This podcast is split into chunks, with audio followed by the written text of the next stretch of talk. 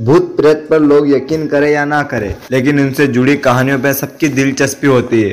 भारत में कई ऐसी जगह है जिनको हॉन्टेड माना जाता है। इन जगहों में कुछ लग्जरी होटल्स भी है। तो आइए हम आज एक ऐसे होटल के बारे में जानते हैं, जो बहुत ही भूतिया है। हम बात करें Fern Hill hotel Fern Hill hotel India की सबसे भूतिया होटल है, जिसमें एक डरावनी कहानी जुड़ी हुई है। ये कहानी उस दौरान की है, जब यहाँ Indian horror thriller movie Raaz की शूटिंग की जा रही थी। कहा जाता है, जब कोरियोग्राफर सरोज खान होटल में आराम कर रहे थे तो उन्होंने फ़र्स्ट फ्लोर पर कुछ आवाज़ें महसूस की, जिसके बाद उन्होंने होटल स्टाफ से संपर्क करने की कोशिश की, लेकिन टेलीफोन लाइन बंद थी। लेकिन अगली सुबह जब स्टाफ ने बताया कि होटल में तो फ़र्स्ट फ्लोर ही नहीं है तो इसके बाद पूरे होटल स्टाफ के लोगों में खौफ बैठ गया, और यह घटना काफ़ी समय तक चर्चा का केंद्र बनी रही, जिसके बाद लोगों ने होटल में जाना बंद कर दिया।